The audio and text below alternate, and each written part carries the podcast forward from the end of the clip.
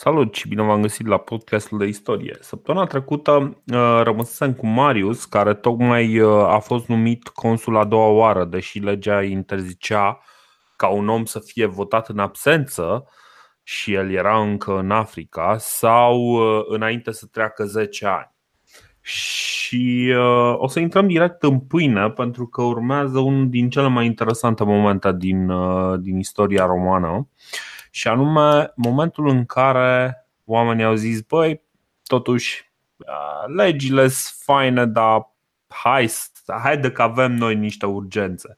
Și uh, în loc să se folosească de instituția aia a dictatorului pe care uh, o foloseau uh, în alte dăți, de data asta l-au făcut din nou pe Marius consul în toată regula și, și l-au chemat practic la Roma să preia armata romană și să, să bată cu noua amenințare la adresa Romei. Dacă mă întreb pe mine, să știi că nu mi se pare încălcarea de lege supremă Uh, al doilea mandat al lui Marius este ok.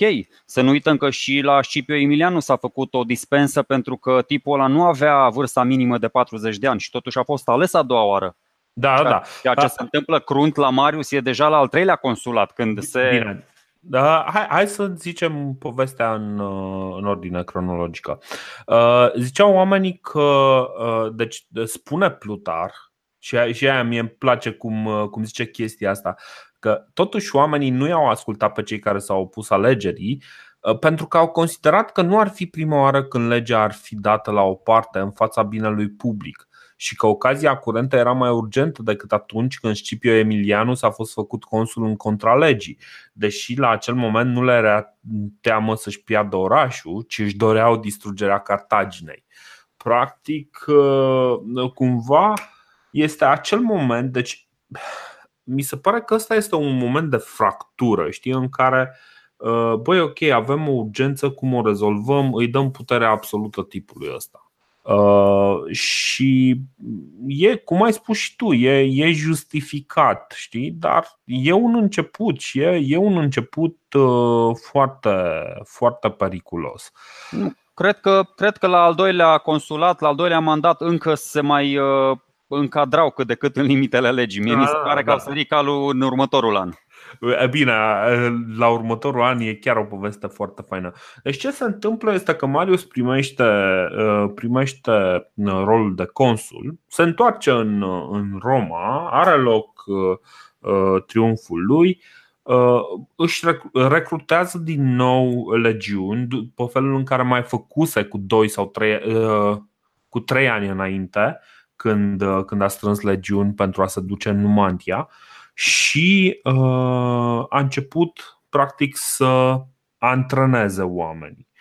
Uh, marele lui noroc este că cimbrii și teutonii în momentul ăsta nu atacă direct. Um, pleacă, pleacă undeva în, uh, înspre, um, înspre Spania, unde au alte aventuri cu Uh, cu celtibarii.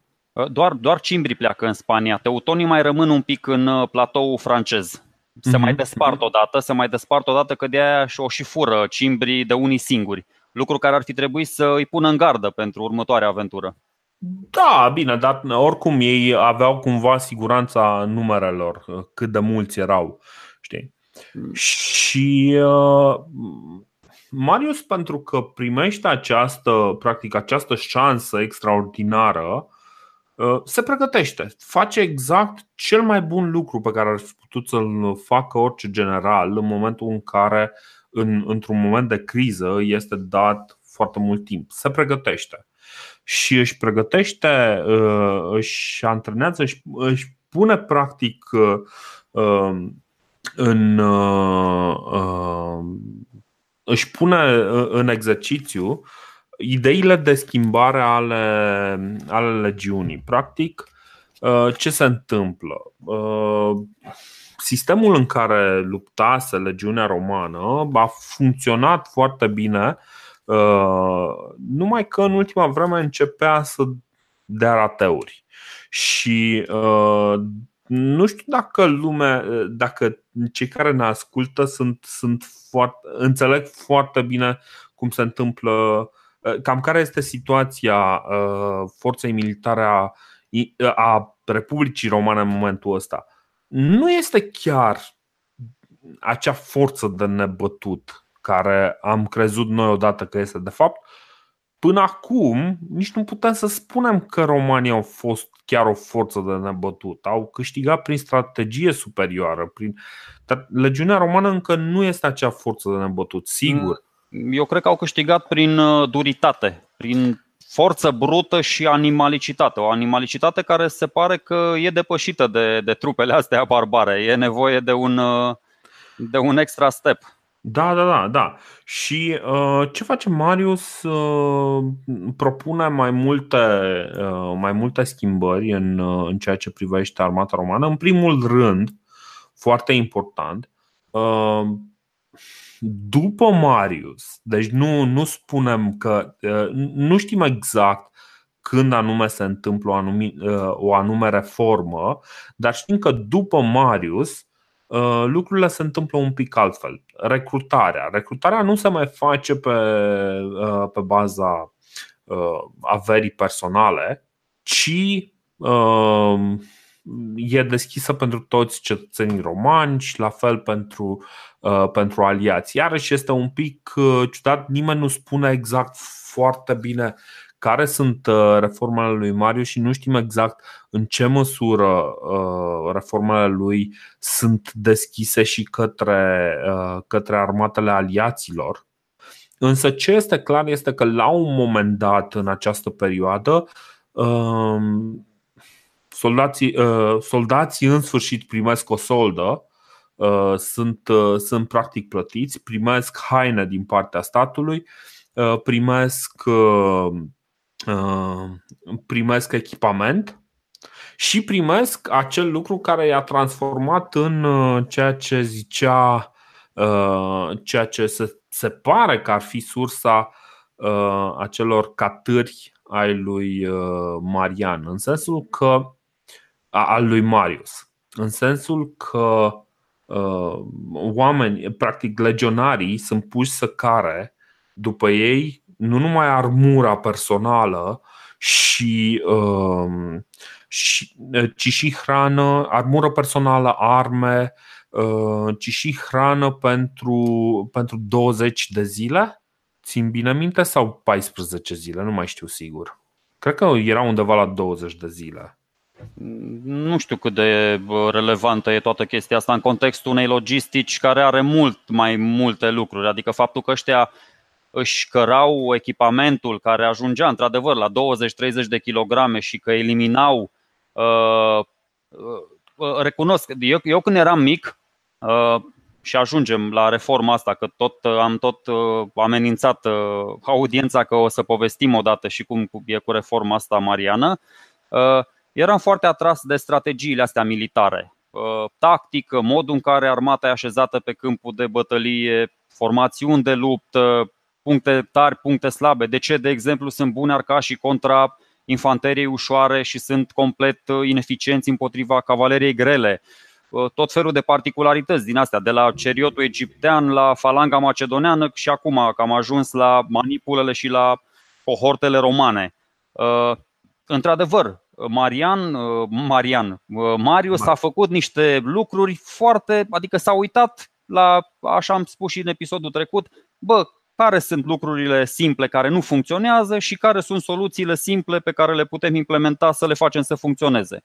Foarte tare, decât să mai aducă cu el că de la Filip al doilea am vorbit, până la Filip al doilea, când tu te duceai cu armata, toți oamenii se duceau din Italia până în uh, Galia, în Arbonensi, să se bată cu niște ciumpalaci, cu niște cimbri, cu niște teutoni, se duceau cu o întreagă suită după ei își luau unii și ibovnicele, își mai luau și nu știu ce care de așa să se distreze, își mai luau și vreo 2-3 sclavi personali. Ei bine, nu mai. Acum Marius, pe lângă toate chestiile astea mici, mici de nuanță, a inventat o disciplină, o ordine și o disciplină extraordinară în legiunile romane.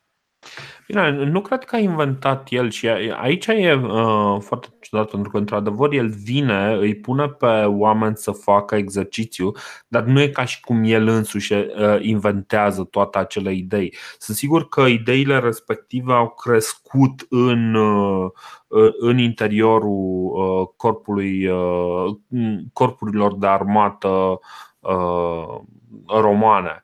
Numai că mm. ce este clar este că la Marian, la, la Marius și de ce spunem Marian? Pentru că amândoi, pentru că uh, reformele astea se numesc Mariane și uh, foarte multe lucruri legate de Marius se numesc Mariane și de asta și mai ales în literatura de limbă engleză o să găsim tot felul de referințe de genul ăsta, așa că o să ne mai scape câte un Marian. Uh, nu este Marian, este Marius, dar ca să știți de, de unde vine uh, de unde vine încurcătura asta noastră la limbă.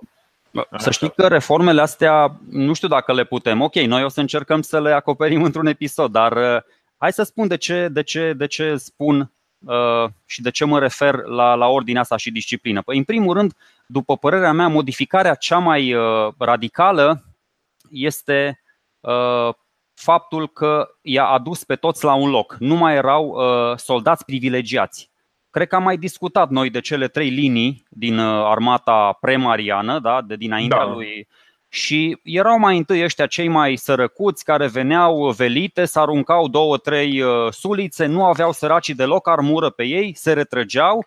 După aia veneau cealaltă infanterie, veneau hastatii care erau cei mai tinerei, 20 de ani, vai de steaua lor, Uh, tot așa, nu prea aveau o sabie, aveau niște scuturi ovale, mici, fără cine știe ce armură. După aceea veneau ăștia mai experimentați, cetățenii un pic mai bogați, uh, princep, princepsii, și erau ăștia care erau fii de nobili, cei mai, uh, nu știu, cu coi furmar de bronz, cu dita mai scuturile, cei mai meseriași, veteranii de 20, 30 de ani, care nu prea intrau în luptă, intrau în luptă foarte rar pentru că nu aveau chef să moară. Toți spun, bă, erau cei mai experimentați triari, nu știu ce. Păi de unde să fie experimentați? Că ei erau 80% din bătălii în care ei nici măcar nu luptau. Și ce a făcut Marius? Bă, nu mai există acum prima, a doua și a treia linie. Există oameni care luptă tot așa în formule din astea de manipule, dar mai solide, nu mai facem una de uh, 100 de oameni, o facem de 400, adică nu o mai facem de 80, o facem de 480 pentru că barbarii ăștia sunt mult mai mulți și mult mai puternici, vin frontal și ne atacă și știm că am mai pierdut bătălii când ne-a spart uh, Cartagina uh, centru și după aceea ne-au învăluit și am, am suferit. Așa că toți oamenii la fel de mobili se, se păstrează manipulele și a, asta, din nou, este o chestie foarte tare. Uh, n-a gândit-o Marius, au gândit-o alții, alții generali înaintea lui. Sistemul ăsta de manipulă, când îți obosesc oamenii să te retragi, îți vin alții în, în față, te ret...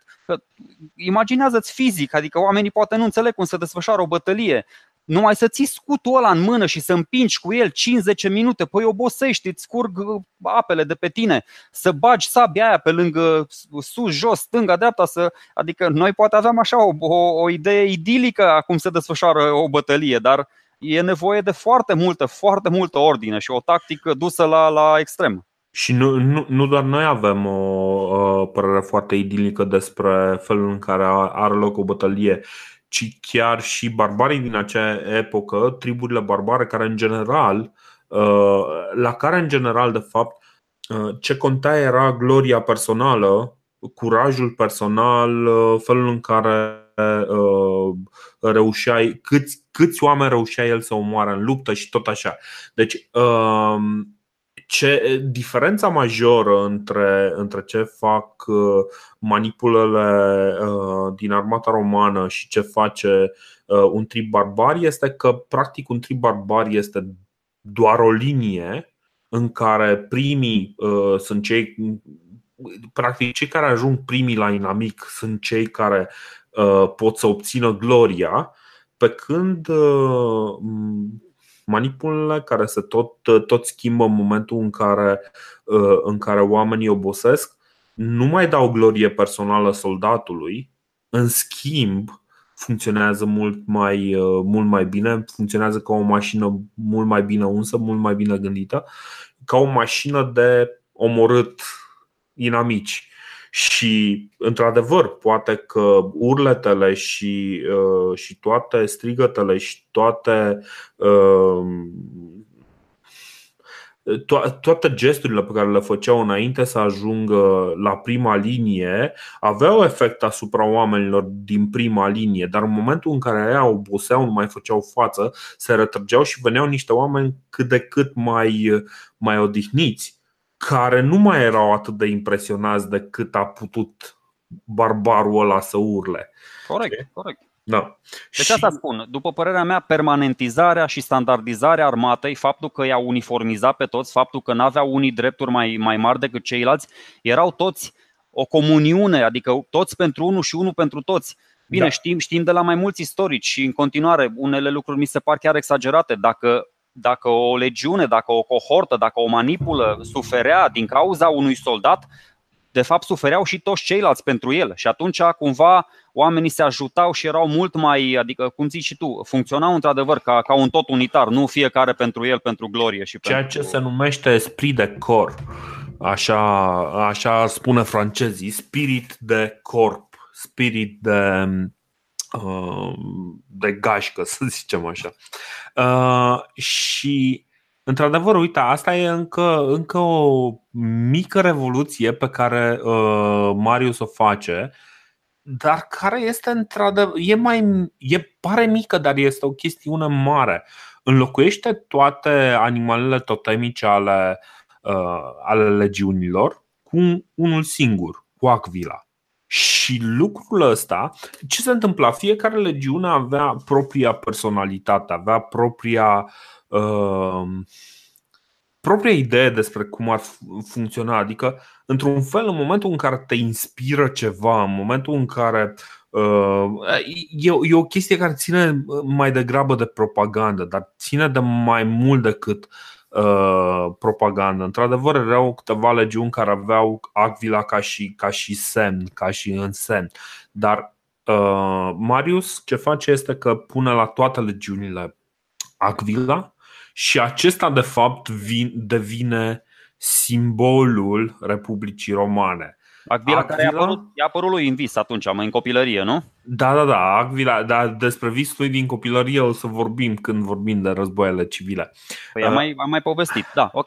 Agvila, Agvila respectivă devine în cele din urmă însemnul, uh, însemnul uh, Republicii Romane.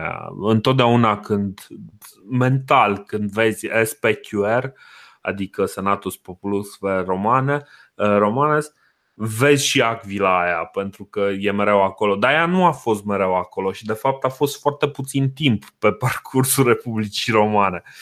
Uh, uh da, dar o, vor împrumuta și, și împărații după, după Marius. Da. Aia, și... da, clar are, adică pe lângă Agvila o să mai vedem niște uh, chestii astrologice, pentru că Agvila aceea și steagul acela să nu credem că e doar pentru, da, poate că e și pentru motivarea soldaților, uh, e o chestie acolo care te, te îmbărbătează, dar e, e foarte bună și din punct de vedere tactic. Poate o să, nu știu, că acum, uh, da, dar de ce nu? Că dacă suntem la, la reforme militare, păi, uh, cu cât îți coordonezi, cu cât micromanagementul unei armate este mai bun, cu atât armata aia în uh, totalitatea ei se va comporta mai bine. Ori faptul că 480 uh, de soldați purtau acvilă și puteau fi identificați, o să. Uh, da, sunt prea multe numere și nu vreau să le spun acum pentru că nu s-ar putea să le greșesc. Nu le-am notat undeva și atunci mai bine spun chestii generale. Exista un om, doi, trei, care se ocupau cu transmiterea mesajului, transmiterea semnalului de la general la ofițeri, la legați, la tribunii militari, în așa fel încât să ajungă până la omul de rând. Pentru că de cele mai multe ori războaiele au fost pierdute și bătăliile au fost pierdute din cauza lipsei de comunicare. Uh, habar n-avea generalul ce se întâmplă în față, lui se părea că armata lui este într-o poziție bună, dar de fapt uh, pierdea, uh, venea și era încercuit în spate. Păi, de exemplu, Darius a luat două bătăi de la Alexandru cel Mare când era clar că trebuia să câștige, dar a fost dobitoc, nu știu, a fost frică și a, a dat comenzi la Ceriot și în loc să se ducă în stânga s-au dus în dreapta. Ia zic, acvilele astea pe lângă pe lângă simbolul în sine, erau și folosite pentru, pentru a transmite informațiile tactice în, în câmp pentru a transmite informațiile tactice și pentru a-i da o imagine, mai degrabă pentru a-i da o imagine uh, mult mai clară generalului, că într-adevăr ai oamenii uh, care îți trimit uh, mesaje la fiecare uh, și mesajele astea se fac prin trompete. Da, câtă vreme, câtă vreme uh, era steagul ăla cu Agvila sus, înseamnă că legiunea aia era și lupta și avea o poziție durabilă în, în câmpul de bătălie. Dacă îți pica steagul și așa, înseamnă că, bă, ok, ceva se întâmpla acolo. Uh-huh, uh-huh. Da. Uh, mai, Ei, mai eu spun, adică putem să vorbim și trei, uh, trei da. zile și trei nopți. Na, e, o, e o chestie care îmi place, adică lucrul ăsta, și politica și restul care țin de istorie, dar, dar partea asta cu, cu tactica și cu logistica militară mi se par fascinantă. Uh, cred că uh, încă un, un element care o să fie foarte bine pus în, în evidență un pic mai încolo, o să povestesc eu un, un moment, este capacitatea legiunii care acesta este un element care nu s-a schimbat. Capacitatea legiunii de a uh, funcționa uh, practic ca o mașină de construcție. Uh, inginerii erau foarte importanți în, uh, în legiune. Deci, pe lângă, pe lângă uh, combatanți, luptători, uh, mai aveai și câteva uh, corpuri, uh, câțiva oameni, destul de mulți, care ajutau și făceau numai, numai chestii chestia asta participau la uh, uh, treburile auxiliare, construcția uh, astea, construcția uh, taberei uh, sau uh, strângerea hranei sau lucruri de genul ăsta. Dar, într-adevăr, mi se pare că cel mai important aspect este totuși faptul că se face, legiunea devine din ce în ce mai independentă, faptul că poate să mărșăluiască 20 de zile fără să fie aprovizionată uh, e o diferență majoră față de orice altă armată din, uh, din lumea antică. Nici o altă armată nu este capabilă de, de un astfel de marș. Și o să vedem 50 de ani mai târziu că uh, o să fie un general, cel puțin un general, ba chiar mai mulți, care o să folosească de această uh, Uh, calitatea extraordinară pe care Marius este cel care, uh, care le imprimă. Mai există o poveste foarte interesantă. Uh, cum spuneam, legiunile astea au transformat, s-au transformat oamenii din, din legiuni sunt cu totul alții decât erau cu 20-30 de ani în urmă, pe vremea când, când Scipio asedia Numantia, de exemplu. Și uh, până la urmă, cumva, uh, oamenii i-au numit pe soldații ăștia, pe legionari, i-au numit catârii lui, uh, lui Marius pentru că, într-adevăr, după faptul că puteau să care după ei nu numai, deci nu numai armura și toate astea, dar și hrana, erau practic încărcați ca niște catâri și, uh, și arătau toți destul de uniform. Dar o altă poveste alternativă este uh, legată de faptul că în momentul în care Scipio asedia Numantia, Uh, a vrut să facă o inspecție. Asta e o poveste pe care o spune Plutarh. Uh, a vrut să facă o inspecție nu numai a uh, soldaților și a cailor, dar și a catârilor și a bagajelor de, de drum, adică bagajelor pe care le aveau legiunile, pentru că încă nu erau acei soldați independenți. Și uh, Marius a adus uh, spre inspecție și un cal foarte, foarte bine îngrijit, dar și un catâr, la fel, foarte sănătos, foarte docil și, uh, și foarte puternic.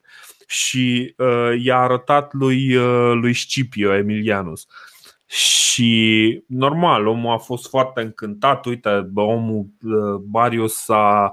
Pentru că să nu uităm, Marius a fost și el în acea armată cu Scipio și a fost foarte încântat de, de calitatea îngrijirilor pe care le primeau până la urmă și catării lui, lui Marius și cumva în timp a rămas ideea asta că în momentul în care vroiai să ai uh, un om perseverent, răbdător uh, și muncitor, îl numeai Catâr Marian.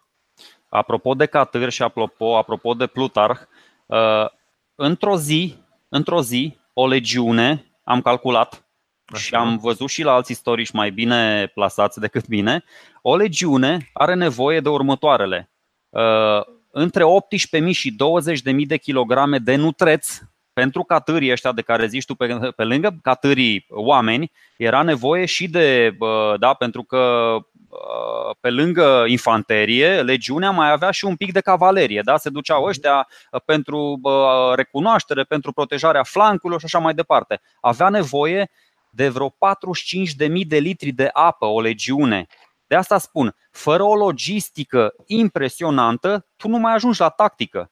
Da, adică absolut. și pe lângă ă, asta mai avea nevoie de aproape 10.000 de kilograme de grâne. Să nu ne imaginăm că ei aveau o dietă cine știe ce extraordinară. Nu. Luau uh, grâu, mâncau uh, așa cereale și veneau cu uh, oițele după ei și își luau și mai tăiau acolo, după o oiță, un berbecut și așa mai departe. Deci ca să ajungi să te bați, că de aia eu mă uit puțin Uh, uh, ok, Când din punctul zeci de mii de oameni Da, da. Din, punct, din punctul ăsta de vedere, poate că uh, ce a făcut Marius nu e așa de impresionant din punct de vedere al logisticii, spun, pentru că el nu s-a bătut pe distanțe foarte mari. A trecut Alpii de două ori, dus întors, dus întors și a rămas cam în zona respectivă. Dar în cazul lui Alexandru, Pua, deci ăla Absolut. a mers zeci, zeci de mii de kilometri cu armata lui. Deci, v- văzusem la un moment dat o carte, dar n-am, n-am reușit să pun mâna pe ea pentru că uh, nu există în format electronic, n-am reușit să o cumpăr pe nicăieri. E o, arma, uh, e, e o carte despre logistică uh, logistica lui Alexandru cel Mare. E Dumnezeu pe pământ, Alexandru deci, cel Mare la logistică. Da, e extraordinar. Deci, mi se pare că, ok, dincolo de, de încăierările astea, dincolo de momentul luptei, în care într-adevăr poți să ai o mișcare de geniu, așa cum a avut uh, Hannibal la Cane, uh, Mm, nu, geniul este în partea elaltă, unde oamenii aprovizionezi corect, uh, corect. în momentul în care îi duci dintr-o parte în alta foarte repede și ăsta este motivul pentru care mie mi se pare că și Cezar este un, uh, un mare general, dar o să vorbim despre Cezar, evident, când, când vine rândul lui. Bun, așa, da, zic. Dacă mă mai lași 3 minute în legătură cu, da, cu Plutarh, uh, vreau să spun o poveste. Are legătură, poate, cumva așa contextuală și cu zilele noastre și tot uh, o poveste de-a lui Plutarh. Vorbești de povestea cu Caius Lucius? Uh, da, exact de acea poveste Păi nu, exact acolo vreau să ajung și eu Pentru că suntem în anul 104 Și acum o să facem introducerea. Suntem, uh, suntem în anul 104 uh, Oamenii se așteptau la un nou atac din partea cimbrilor și teutonilor Însă acest atac nu vine. Și Marius, evident că nu se ocupă, adică iau oamenii, îi antrenează, dar nu se ocupă numai cu asta, pentru că el este totuși consul și trebuie să mai, uh, mai are și alte îndatoriri. Da, nu și stă tot timpul dat, în tabără, nu stă tot timpul în tabără, se duce da, și exact. în senat. Da. Exact. Și la un moment dat uh, se întâmplă ca un nepot de-al lui, Caius Lucius, care el era un, uh, un conducător decent, dar uh, no, poate mai tânăr, așa, și uh, este ucis de unul din soldații lui. Dar o să te las pe tine să povestești. Uh, deci, uh, tipul ăsta, nepotul lui, era, era un ofițer. Să zicem că era un centurion, cum zici și tu. Dar era un centurion, dar avea funcție de conducere, adică avea niște soldați sub el.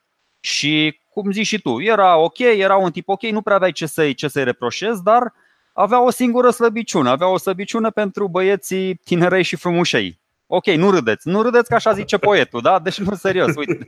But he had a weakness for beautiful youths. Youths, mă rog. Da, Bun. așa. nepotul ăsta lui Marius era, era îndrăgostit de un soldat, uh, era subordonat tipul ăsta și pe, pe acest soldat îl chema Trebonius.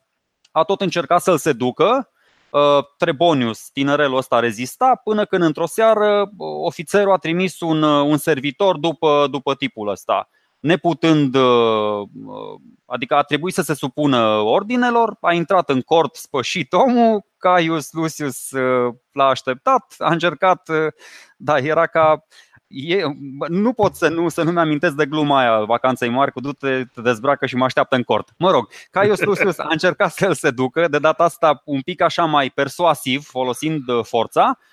Trebonius a scos sabia și l-a rezolvat pe ăsta, na, în sensul că l-a ucis. Așa. Și acum vine în discuție uh, corectitudinea lui Marius, da? pentru că Marius nu era în tabără la momentul respectiv, a fost uh, chemat uh, în fața judecății, nu avea cine să-l apere pe Trebonius ăsta, tot felul de acuze, mai ales că dacă îți ucizi un, un ofițer din armată, evident chestia asta duce la, la pedeapsa cu moartea.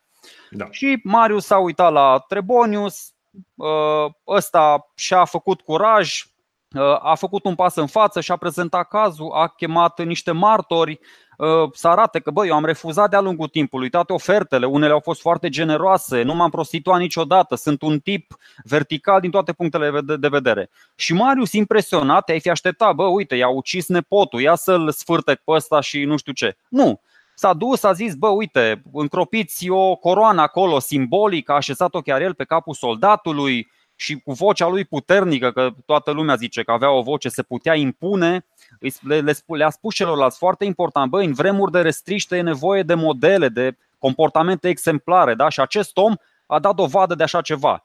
Și uh-huh. astfel i s-a, dus, i s-a dus vestea de om onorabil și asta, asta avea să-i câștige și pe plan politic destul de multe chestii, pentru că el, spre deosebire de alții, nu avea discursul ăla populist. O să vedem că pentru a avea succes din punct de vedere politic, a trebuit să se alieze cu niște tipi mai dubioși așa la Roma, ca să aibă succes și la al treilea, și la al patrulea, și la al cincelea mandat. Asta da, asta da. Dar uh, e clar că episodul ăsta citat de, de către Plutarh, uh, dacă nu este episodul care i-a adus uh, al treilea uh, titlu de consul, în mod sigur a fost o mare, mare parte, uh, o, deci o parte importantă, mai ales că uh, din nou s-a primit uh, veste că undeva în primăvară vor ataca barbarii. Și uh, Marius câștigă câștigă uh, detașat uh, alegerile pentru uh, pentru consulat ba. și, și se întoarce practic să facă treaba lui de comandant de oști. Numai, eu cred că, adică pe lângă faptul că poți să folosești argumentul ăsta lui Gabriel Oprea cu interesul național, interesul național, interesul național și eu dacă aș fi fost în locul lui, bă, nu aș fi vrut să, să, să las pe altul să... Omul a început o treabă extraordinară care nu se termina în 3 luni sau în 6 luni. A început o, o reformă pe termen lung, cu, cu bătaie lungă și nu poți să o termini. Într-adevăr a avut mare noroc că ăia s-au mai potignit pe acolo prin vest și, și nu l-au atacat. Dar chiar dacă, ok, bine, n-au, că, uite, vezi, asta este, adică poți să zici, bă, la, la al doilea mandat, ok, interesul național era cumva disperare, toată lumea l-a susținut. La al treilea mandat, la fel. Dar în 103 și 102, nu, 104 și 103, știi, nu prea, mai, nu prea se mai auzea nimic de, de, de barbarii respectivi. Bine, bine, și Plutar zice că Uh, totuși, în, uh, în 103, practic, uh, cam erau așteptați barbarii. Cumva spionii spuneau, bă, stai un pic, ăștia se cam întorc. Se corect, cam întorc corect, da, erau, dar n-au mai ajuns. Au ajuns după încă un an și așa mai departe. Da, da exact. Da, clar, în momentul în care tu alegi, ei practic au făcut alegerea, băi, ok, vrem să-l alegem pe cel mai bun, pe cel mai bun din punctul ăsta de vedere. Uh, ar fi putut uh, Marius uh, să refuze onoarea respectivă, ar fi putut să meargă să spună, băi, ok, accept o poziție proconsulară, dar cumva știe că singurul mod în care poate cu adevărat să să ducă la bun sfârșit este nu să fie mâna a doua, vioara a doua, să nu fie al doilea om în, în armată, să fie un proconsul, ci uh, din contră să, uh, să, primească, să primească puteri consulare, mai ales că el e foarte aproape de Roma și uh, în mod sigur un, un consul ar fi venit în caz că chiar ar fi apărut barbarii. Barbarii însă în 103 nu apar și, uh, bine, convenabil, între ghilimele, uh, colegului consular moare, așa că Marius vine la Roma uh, la sfârșitul anului 103, dorind să refuze cel puțin declarativ poziția de consul, spunând, băi, ok, am fost de trei ori consul, ce e prea mult e prea mult. În schimb, îl pune pe, pe un tip foarte lingușitor pe numele lui Lucius Saturninus, um, care, care în mod sigur câștigă, câștigă alegerile. Să nu uităm că sunt două, uh, două posturi de consul. Însă ce se întâmplă acolo e așa ca o scenetă de aia de teatru, știi, în care Lucius Saturninus uh, se întoarce către Marius și îl numește trădător de țară pentru că refuză comanda armatelor când e mai mare nevoie de el. Uh, foarte tovărășește, așa, tovarășe, dar tovarășe, noi nu putem fără dumneavoastră, știi? No, Ce așa s-a întâmplat, așa era un tribun, într-adevăr, era un tribun foarte populist tipul ăsta și așa spune și Plutarh, a fost a jucat într-o scenetă proastă asta, adică bă, se vedea de la distanță, bă, ok, îl alegem, dar termină, nu te mai penibiliza. Deci asta ziceam, că uh, Marius, bă, nu, nu vreau să mă las convins, dar hai că dacă oamenii mă votează, da, așa e, l-a făcut trădător în fața mulțimii, nu știu da. ce, l-a conjurat să accepte funcția, să da, a fost foarte, foarte tare. Uh. Aici încă o chestie ca să facem un pic, poate, na, o paralelă, că să nu uităm, că o să mai revenim la episodul ăsta. Odată cu Marius l-au votat și pe colegul lui uh, uh, Catulus Lutatius, un, un consul foarte nobil, așa mai șmecher, cu care nu s-a înțeles deloc Marius și care mai încolo avea să se, să se alieze cu, cu Sila. Uh, scuze, cu Sula, dar de bună voie, nu cu Sila. adică da. Ok. Bună asta. Așa. Uh, Hai să ne întoarcem da, la barbarii da, așa, noștri. Că... Așa, a, a, ai dreptate. Uh, Lucius Saturninus era tribun, nu era, uh, nu era uh, celălalt consul. Uh, cumva chestia asta mi. Uh, Păi tribunii, că doar tribunii da. erau cei mai populiști, că doar știm pe frații Grahus, că ei da, erau cu, cu discursul. Uh, ce se întâmplă este că totuși în 102, cum ziceam acum eram la sfârșitul anului 103, în 102, uh, în primăvară, uh, apar, apar și triburile de teutoni și, și ambrones. Triburile astea cumva făcuseră o înțelegere. Triburile de teutoni și ambrones au venit prin partea de sud, iar cimbii au făcut un ocol destul de bizar, de un ocol destul de lung. Știi cum e, și uitase unul ușa deschisă la cort și s-au dus să verifice, să, să fie sigur că era închis. Uh, și uh, în 102 uh, această confederație între Ambrona și, și Teutoni decide să, să atace uh, Italia și uh, ia un traseu pe, uh, prin, prin Provence, prin, uh, pe la uh, sudul Alpilor, uh, pe, pe acel drum de coastă.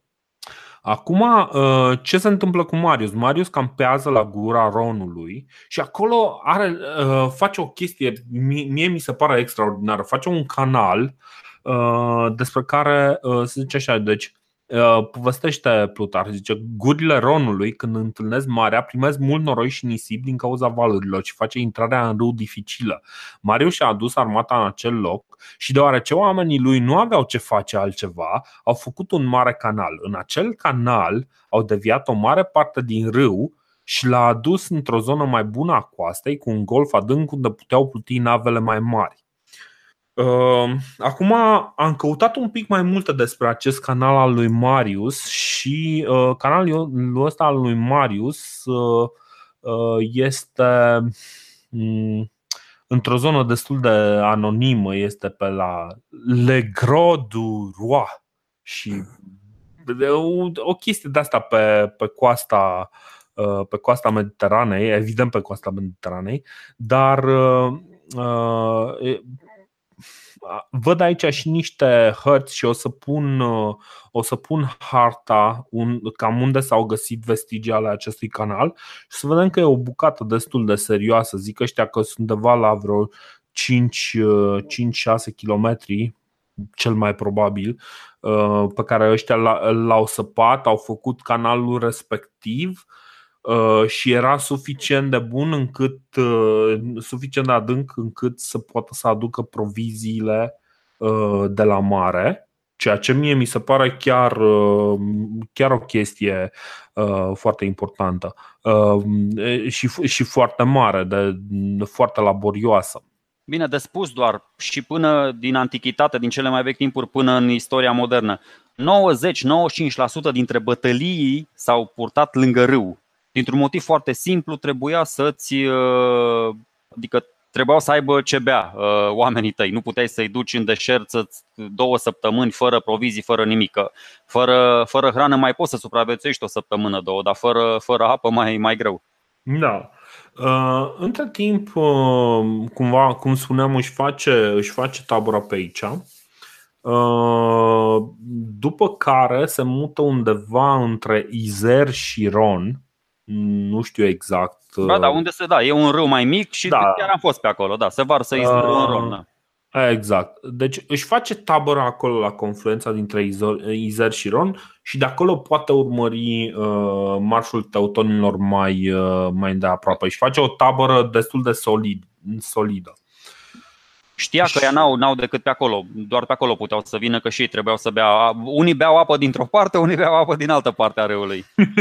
da, dar de, de oriunde ar bea apă, e clar că și ei sunt atrași practic de uh, prezența romană din zonă și uh, în momentul în care uh, romanii stau în, în tabără, în tabăra întărită, și nu, nu fac nimic, nu, nu ies la bătaie, uh, ăștia sunt un pic uimiți așa și încep să facă mișto de roman. Le zic, băi, hă, sunteți niște lași, niște fraieri, niște...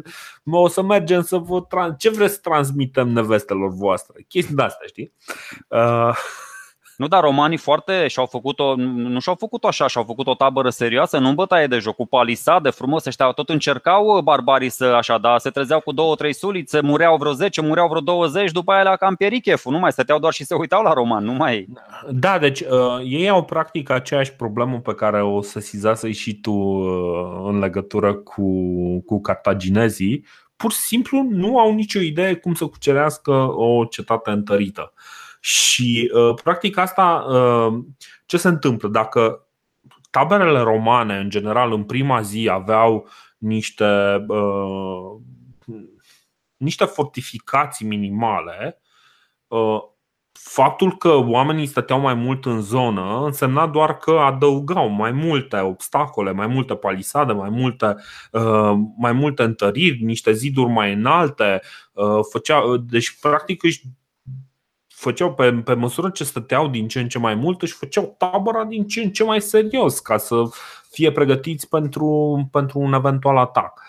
Uh, într-adevăr, teutonii încearcă vreo uh, șase, uh, vreme de câteva zile, încearcă să, să-i scoată pe romani din tabără. Romanii însă nu prea, nu-i lasă Marius să iasă. Ei înșiși, destul de demoralizați de faptul că uh, că Marius nu îi lasă să, să iasă la bătaie. Însă Marius cu.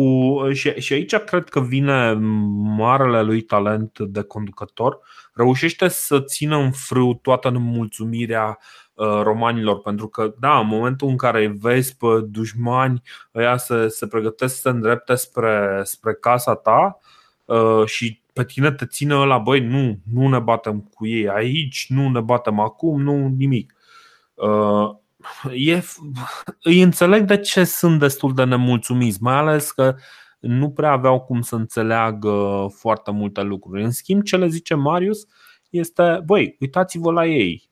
Sunt oameni ca și voi, urmăriți învățați de la ei, uitați-vă la ce obiecte poartă, ce săbii poartă, pentru că în toiul bătăliei s-ar putea ca toate lucrurile astea să vă impresioneze. Astea sunt făcute ca să vă sperie. Dar voi uitați-vă acum la ei, uitați-vă la ei că sunt ca voi, au două mâini, două picioare, uh, nu e nimic uh, impresionant la ei și pe ei va trebui să-i, uh, să-i bateți. Teutonii se uită, ok, nu vor să bată cu romanii, încearcă să, să-i atace, nu reușesc, ok, zic, băi, știi ce, mergem mai departe. Așa că încep și mă șăluiesc uh, de partea de România. Acum Plutar spune o chestie care uh, nu știu ce să cred despre ea. Spune că sunt atât de mulți că își încep marșul și le ia șase zile ca să treacă pe lângă, pe lângă, pe lângă tabăra romanilor. Da. Pe lângă tabăra romanilor. Acum nu știu cât e de crezut lucrul Bun, ăsta. Încă o chestie, dar cred că am spus-o și în episodul trecut. Uh, și, uh, și teutonii și cimbrii uh, nu erau doar soldați acolo, ăștia veniseră cu cățel, cu purcel, cu neveste, cu copii, aveau tot tribul după ei. Deci erau 100, 150 de mii, nici nu știi câți erau, asta spun, câtă frunză, câtă iarbă. Plutar spune, bă, erau, erau nelimitați, așa spun, erau da. nelimitați. Adică, erau fără număr. Fără număr, da. Exact. Um, Apropo, și... apropo de barbari, uh, am, am apucat, adică m-am apucat Așa. să citesc geografia lui Strabon, că uh, vorbeam noi uh, de originile lor, de unde vin, uh, că s-au întâlnit, vin de, din nord și așa mai departe. Uh, cât despre cimbri, unele lucruri care sunt spuse despre ei sunt incorrecte, iar altele sunt extrem de improbabile. Asta, asta spune Strabon, știi? Făcând referință la ce spun alții înaintea lui, un Euforus, un Claitarhus, Ideea că l-am citit și pe Plutar cu atenție și ăsta îi zăpăcește rău de tot. Îi spune, adică Plutar îi numește galosciți. Spun că s-au dus mai întâi în Sciția, după aia au venit în Galia, au, i-au luat pe boi, scordiși. Unele lucruri sunt adevărate, dar la sfârșit cu tigurini, cu helveți, cu galați, de, de, de, de tot spune Plutar. Face aici un, un platouaș foarte, cu de mhm. toate face, îi zăpăcește pe toți și la sfârșit, că e foarte tare, de asta îmi place de, de Plutar, la sfârșit e super simpatic și spune, bă, dacă e adevărat uh, ce au zis alții și ce zic eu, cu atât mai bine. Dacă nu, asta e, luați cu sare și nu puneți la suflet. Poate m-am înșelat. Adică, serios, adică omul chiar mai are, mai are chestii de genul ăsta, mai spune un lucru de care nu-i foarte sigur și după aia zice, bă, dacă au greșit alții, am greșit și eu. Dacă nu, da. asta e. Bine, Plutarh este totuși, în primul rând, nu un istoric, ci un biograf. Este un tip care scrie, practic, niște povești Uh, niște biografii ale unor oameni importanți pe care, uh, deci pentru el, momentul biografic este cel important. Probabil că de-aia îmi și place așa de mult. A, apropo, uh, uh, Plutarh în viețile sale paralele îl compară pe Marius cu Pirus, cu Pirus din Epirus, că îl da. știți pe Pirus din Epirus, da, ok. Așa. Uh, a, uh, parcă am spus uh, săptămâna trecută că cimbrii uh, cel mai posibil este ca uh, cimbrii să fi plecat de undeva din Jutlanda da. pentru că pământurile respective uh, au fost inundate. Așa. Asta este o variantă destul de posibilă. Corect, da, asta, uh, bine, foarte bine că ai zis. Geograf- uh, Strabon în geografia spune că e o prostie asta, că n-are cum că nu are cum să fie inundate pământurile alea, că de fapt era un flux și un reflux mai mare și că, da, vezi, asta spune, deci îi combate pe toți ceilalți, dar el nu spune ce s-ar fi putut întâmpla. Că asta am citit cu atenție. Exact. El, el nu zice, exact. bă, dar ce s-a întâmplat cu adevărat? Nu, bă, ăia zic niște prostii, dar tu nu vii cu adevărul sau ce, ce părere ai tu? Cu, cu, cumva, cumva aici Strabon uh, nu, nu prea are într-adevăr. Deci, ok, poate că lui nu îi se pare foarte corect ce se întâmplă, uh, poate se întâmplă uh, o inundație mult mai mare care, având în vedere că totuși pământurile din zona respectivă sunt mai joase, poate să fie un moment de un maxim uh, al, uh, al nivelului apei care să, să nece anumite pământuri. Nu, nu e imposibil.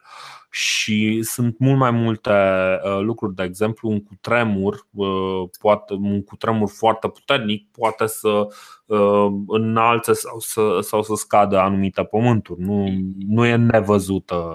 El spune asta. că e foarte puțin probabil ca un întreg popor să își schimbe Uh, stilul de viață brusc devenind nomad și luptător peste noapte. Adică o populație pașnică care stă, e sedentară, să devină brusc peste noapte și să se ducă să se bată și să-i bată pe roman. Și chestia asta îi se pare lui cam, cam dubioasă, știi? Ceea, ceea ce cumva aici, aici tind să-i dau dreptate. Pe de altă parte, gândește ce se întâmplă cu pământul în momentul în care este inundat de apă sărată nu prea mai este Devine impracticabil, da, da, da. Exact, știi? Și chiar dacă, să zicem, a fost o inundație mai mare și pământurile sunt inundate cu, cu apă de mare, este o chestie care uh, știm uh, că s-a întâmplat, mai ales, uite, în primul război mondial, când uh, regele. Uh, nu mai știu care din ei. A uh, inundat o mare parte din pământ fământ, uh, uh, cu, cu, apă de, cu apă de mare, făcându-l practic uh, de netrecut și impracticabil pentru armatele germane. Oricum, revenind la, revenind la povestea noastră, uh, pentru că no, cumva suntem, suntem foarte aproape de, de ce se întâmplă. Uh, teutonii, după ce îi tachinează pe, pe romani, uh, pornesc către, către Roma în cele din urmă, către Italia. Și uh, Marius merge în urma lor. O zi în urma lor, merge și face tabără uh, foarte metodic, păstrează acea metodă clasică a, uh, a legiunii romane, merge, construiește tabăra și așa mai departe. Până ajunge la uh, într-un loc numit Aquae Sextie. Da? Uh-huh. Și acolo uh, îi pune în mod intenționat pe un deal unde nu prea aveau apă. Și cum ai spus și tu, băi, ăștia au nevoie de foarte multă apă. Și uh, zice, ok, aveți nevoie de apă? Da, avem nevoie de apă. Bun. Vedeți acolo și arată râul care era uh, cumva în spatele uh, Uh, un, unor grupe, pentru că no, ăștia nu erau toți grupați într-un singur loc, că nu puteau să se miște să fie toți grupați într-un singur loc. Se mute practic trei stadioane de oameni uh, într-un, uh, uh, într-un singur glas să se ducă într-un singur loc și de așa. Erau câteva uh, trupe de, uh, de ambrones uh, care uh, erau între, între romani și râu. Și zice, bă, vreți să beți? Uite, acolo e râu. Și uh, primii se duc, uh, se duc slujitorii ăstora, care și ei, ok, poate că nu erau ei direct combatanți, nu erau direct legionari, dar și ei mai știau să țină o sabie în mână, știau să se bată, merg, reușesc să, să fac rost un pic de apă, începe, începe o bătălie uh, Ambrones se strâng și intră și ei în bătălie, sunt primii care se, uh, se luptă cu, cu romanii. Legiunile romane, în momentul în care văd că, băi, slujitorii, stai un pic că ăștia ne mor imediat, se, uh, se motivează, se pun și încep, uh, încep a, a, acea bătălie. Uh, atât de, a, atât de uh, fermă este victoria Uh, romanilor, încât reușește toată acea mulțime de care vorbea uh, Plutarh este eliminată complet. Uh, este eliminată complet, regi, regele lor Teutobod este pus în, în lanțuri. Bine, e neclar, îl cheamă Teutobod, e foarte posibil să fie ceva de genul regele teutonilor în limba teutonilor, știi? Da, da, păi, bă, da. Cât de, adică cât de inspirat să fii? Ești teut, ce ești tu? Eu sunt teuton. Cum te numești? Teutobod. Ă, ce ești tu? Eu sunt ă, conducătorul boilor. Cum te numești? Boiorix. Perfect. da, deci cumva par niște, niște nume pe care le-au inventat mai degrabă romanii, știi, că nu erau capabili să vorbească cu ei. Da. Uh, Corect. Și, și na, teutonii în momentul ăsta sunt eliminați și regele lor Teutobod pus în lanțuri. Romanii, când aud de această mare victorie, sunt în sfârșit ușura, mai ușurați și, și sunt foarte, foarte încântați de faptul că în sfârșit eroul lor, Marius, a reușit să, să aducă victoria pentru echipa lor favorită. Băi, i-a anihilat complet pe ăștia săraci, n-au mai complet. Cu, tot, cu femei, cu copii, da. A folosit o tactică interesantă, am, i-a mai învăluit un pic, nu, de, slab, adică nu știu, pentru 100 de mii de oameni, cum, cum am mai zis, chiar dacă erau fioroși foarte, da, vezi, dacă n-ai anduranță, te duci, te izbești de primele scuturi și după aia cazi lat acolo, degeaba ești fioros. Bine, bine deci uh, ce, ce s-a întâmplat a fost faptul că cumva Marius Mar, uh, marele lui uh, avantaj aici este că reușește să găsească o poziție uh, mult mai bună pentru, mm. pentru armata lui și al doilea lucru este faptul că nu, nu intră față în față cu, toată, cu tot puhoiul ăla corect, corect. al lor, ci întâi vin Ambronii, îi se luptă cu Ambronii până când se mobilizează și ceilalți Ambronii sunt deja decimați alții pune față în față, cum ai spus tu, are loc o învăluire. E, e într-adevăr mai, uh, mai complicat. Strategia uh, acestei uh, lupte este într-adevăr mai, mai interesantă, mai lungă, dar nu are sens să intrăm în ea. În orice caz, romanii vor să-i ofere lui, lui Marius un triumf, însă Marius refuză. Refuză pentru că își dă seama că, bă, stai un pic, victoria asta nu este. E, e o victorie, e o victorie importantă, dar nu e suficientă. Refuză deocamdată, n-a făcut doar jumătate din treabă. Da, făcuse doar jumătate din treabă.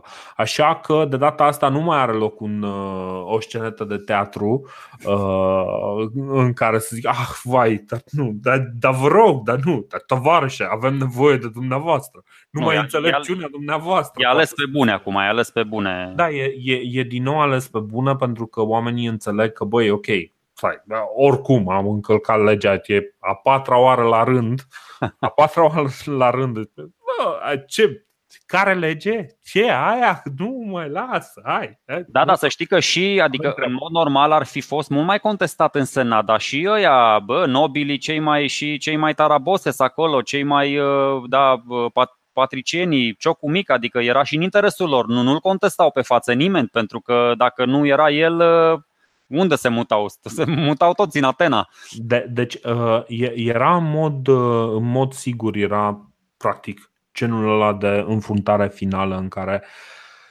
um, dacă pierdeau de data asta, nu este atât de sigur că ar fi putut să facă față unui, practic, unui popor care vroia de fapt să vină și să locul ăsta să devină al nostru. Știi? E, e un pic o altă motivație, mai ales că, iarăși, număr, numărul cimbrilor e undeva la vreo 250 de mii, uh, văzusem pe undeva și uh, Plutar zice că, ok, Uh, poate ăștia erau vreo 250 de mii, dar asta este cea, cea mai mică estimare. Deci erau foarte mulți.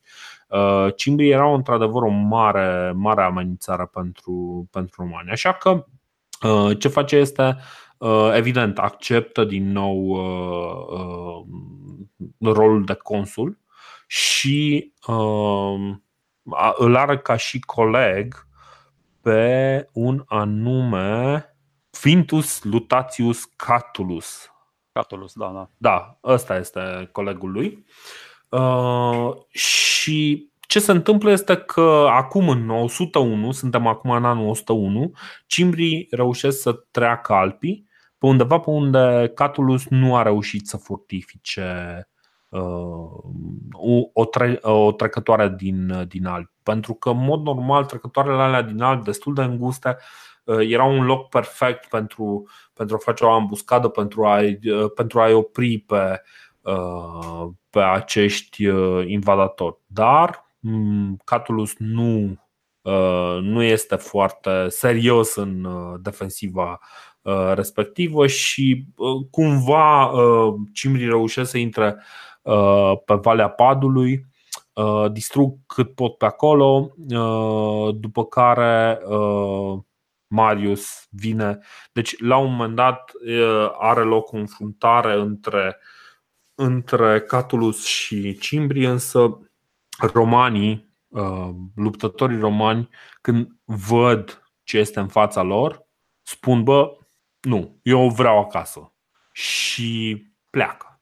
Efectiv pleacă uh, de pe câmpul de luptă, înainte să pornească lupta, pleacă. Și Catulus spune, bă, ok, merg eu în fața lor, se duce, Ehm, aleargă, deci și ia practic trupa lui de cavalerie, merge cu steagul consular, ehm, aleargă în fața ăstora primilor care, care s-au retras și zice, bă, măcar să, va, să vadă lumea că există un singur vinovat pentru chestia asta și își asumă, își asumă lucrul ăsta.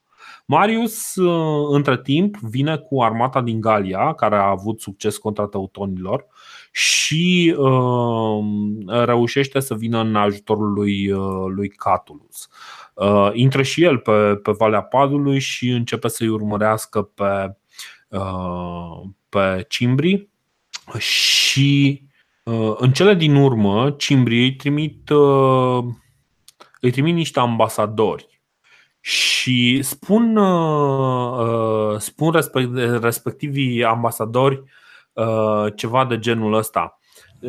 Deci, ei trimit ambasador și spun: Băi, ok, noi avem o cerință foarte simplă. Noi vrem pentru noi și pentru frații noștri uh, să primim pământ din partea voastră și să ne așezăm și noi aici, să fie ăsta să fie locul nostru. La care Marius se întreabă, zice, bă, ok, da, ce, ce vreți să spuneți prin, prin frații voștri? Știind despre ce e vorba. La care ăștia zic, băi, frații noștri teutoni, care noi știm că au venit și aveți probleme cu ei. La care ăsta zice, bă, știi ce? Frații tăi teutoni nu, nu-ți fă tu griji pentru ei pentru că au primit cât pământ le-a trebuit. Și în momentul ăla cimbrii înțeleg, înțeleg că lucrurile stau un pic, un pic altfel. Și tot, tot aici, înainte de întâlnirea de la Vercele, este momentul în care uh, spun, uh, uh, spune Plutar și nu numai Plutar, este că Marius a adus inovația din, din structura um, suliței, sulița pe care o foloseau pentru, pentru aruncat. Adică pilumul? Și, da, da, da. Bine, da, pilumul. Uh, acea, acea inovație care uh, făcea în momentul în care lovea, lovea sulița respectivul scut să se, să se îndoaie și să rămână atașat. Să nu mai poți să o scoți, să nu, mai, să nu, să nu mai folosești scutul, da. Să nu mai poți să scoți și să fie scutul mult prea greu uh-huh, uh-huh. Ca, să, ca să-l mai poți uh, folosi. Și uh, teoretic aici, aici a testat această uh, această păi da, invenție. Pentru că vezi, uite, încă o chestie, încă o diferență de nuanță, dar extrem de importantă. Barbarii ăștia aveau scuturi de lemn.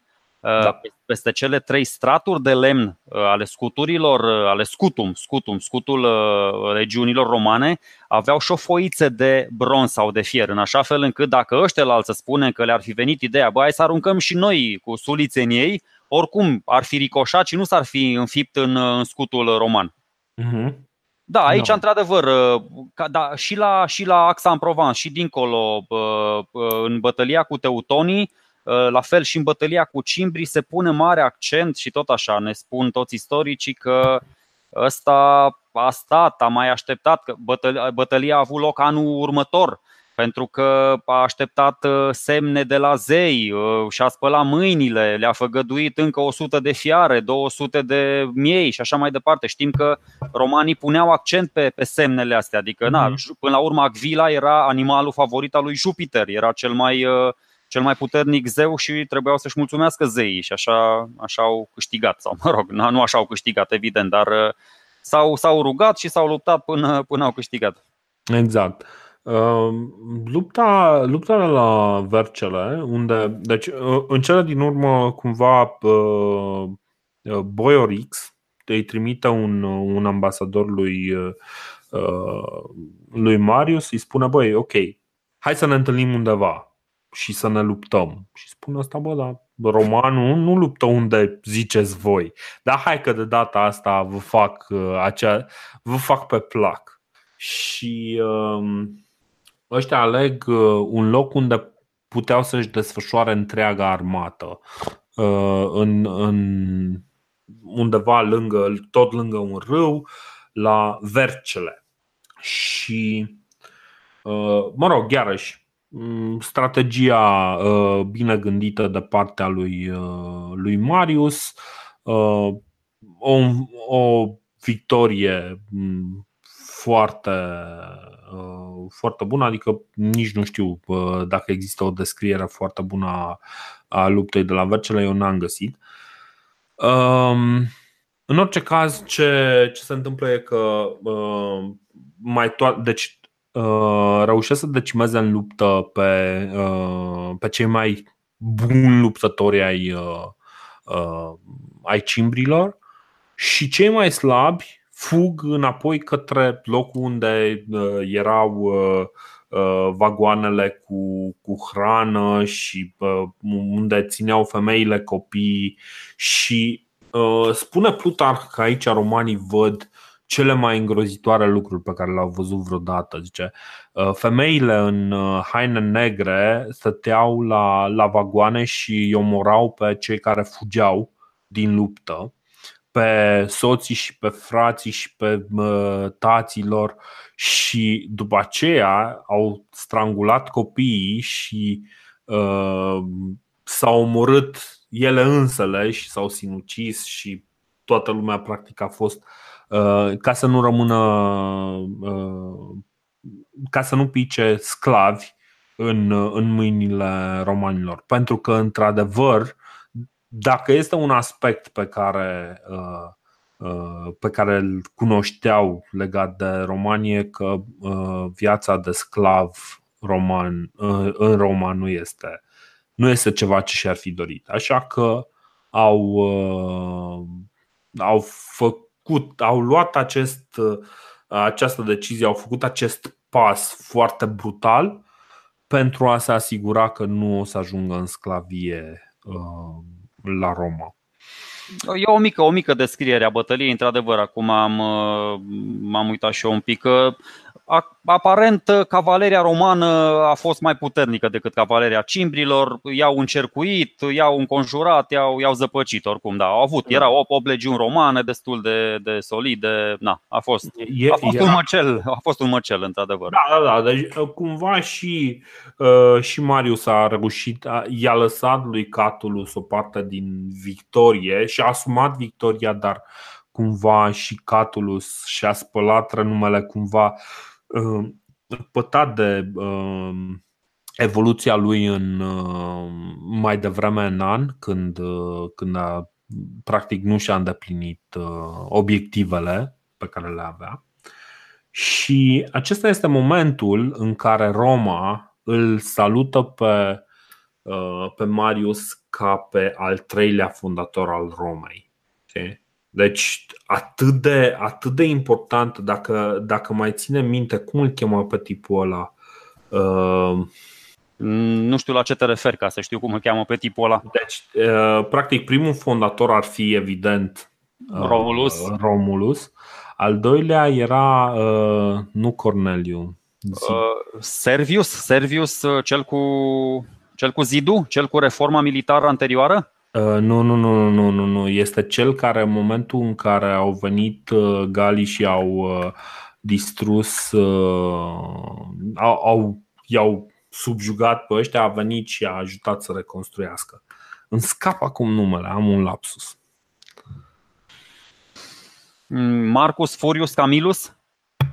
Așa, așa, așa. Uite, vezi? Al doilea fondator al Romei este într-adevăr Camillus și, uh, și al treilea, al treilea, considerat al treilea fondator al Romei, pentru a cincea oară consul și evident în, în cumva entuziasmul uh, eliberării de amenințarea uh, barbară pentru a șasea oară uh, consul Marius, Caius Marius. Și da, ăsta este momentul de glorie al lui, Caius Marius, inițiatorul unor mari reforme în, în cadrul armatei romane, dar și un adevărat salvator al Romei într-o situație incredibil de, de delicată pentru, uh, Dacă s-ar fi retras acum și n-am mai fi auzit de el nimic mai încolo, ar fi fost într-adevăr cel mai tare. M-ar fi, da, da. M-ar fi impresionat din toate punctele de vedere, dar din păcate o să vedem că mai revine și nu, nu de partea bună a istoriei de da, data Din păcate, da, o să vedem că mai revine. Nu știu exact dacă nu de partea bună a istoriei sau așa. Nu știm exact care e partea bună. O să ajungem să, să discutăm și despre Da, corect, nu, nu, nu prea. În dar... istorie termenii ăștia buni sau rău să e, sunt cam uh, dubioși. Exact cred că nu există decât învingător și învins. Uh, și în cele din urmă, un, uh, un aspect uh, foarte important este că după, după ce se termină această poveste cu, uh, cu Cimbri și cu Teutonii, Marius, în momentul în care i-a recrutat pe oamenii ăștia, le-a promis un lucru, le-a promis cetățenia romană.